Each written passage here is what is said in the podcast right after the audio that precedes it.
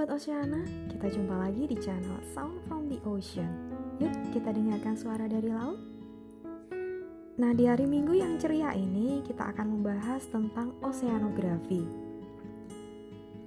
Sebelum membahas ke mana-mana tentang segala isi lautan, kita perlu tahu dulu apa itu oceanografi. Kata oceanografi adalah kombinasi dari dua kata dari bahasa Yunani yaitu oceanus yang artinya samudra dan graphos yang artinya uraian atau deskripsi. Sehingga oceanografi mempunyai arti deskripsi tentang samudra. Akan tetapi, lingkup oceanografi pada kenyataannya lebih dari sekedar deskripsi tentang samudra karena samudra sendiri akan melibatkan berbagai disiplin ilmu untuk mengungkapkannya. Planet Bumi merupakan anggota tata surya yang unik, di mana samudra melingkupi kurang lebih 140 juta mil persegi dari total kurang lebih 200 juta mil persegi luas permukaannya.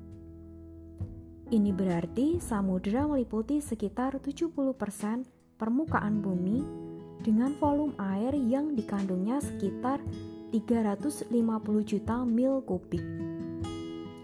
Di dalamnya juga terkandung 3,5% garam terlarut, di samping zat-zat terlarut lainnya yang sebanding dengan 160 juta ton garam per mil kubik. Interaksinya dengan atmosfer akan mempengaruhi pola iklim global. Sedangkan potensi sumber daya alamnya yang kaya dapat mempengaruhi hubungan baik buruknya antar negara. Fenomena dinamikanya seperti pasang surut, arus, transport massa, dan sebagainya termasuk fenomena-fenomena yang belum terungkap secara lugas. Contohnya fenomena El Nino dan La Nina dibutuhkan informasi oleh banyak negara. Semua fakta di atas mengukuhkan pentingnya samudera bagi kehidupan nasional, regional, bahkan internasional. Dan ini juga mengukuhkan pentingnya disiplin ilmu oceanografi untuk lebih dilirik, dipahami, bahkan didalami oleh para intelektual yang meminatinya. Orang yang mempelajari samudera secara mendalam disebut oceanographer, dan oceanografi sendiri sering kali diungkapkan berdasarkan empat kategori keilmuan, yaitu fisika, biologi, kimia, dan geologi. Fisika oceanografi adalah ilmu yang mempelajari hubungan antara sifat-sifat fisika yang terjadi di dalam lautan dan yang terjadi antara lautan dengan atmosfer dan daratan. Sedangkan geologi oceanografi adalah ilmu yang penting untuk mempelajari asal lautan yang telah berubah lebih dari berjuta-juta tahun yang lalu. Termasuk di dalamnya adalah penelitian tentang lapisan kerak bumi, gunung berapi, dan terjadinya gempa bumi. Selanjutnya, kimia oceanografi. Ilmu ini berhubungan dengan reaksi-reaksi kimia yang terjadi di dalam dan di dasar laut, dan juga menganalisis sifat-sifat air laut itu sendiri. Yang keempat yaitu biologi oceanografi.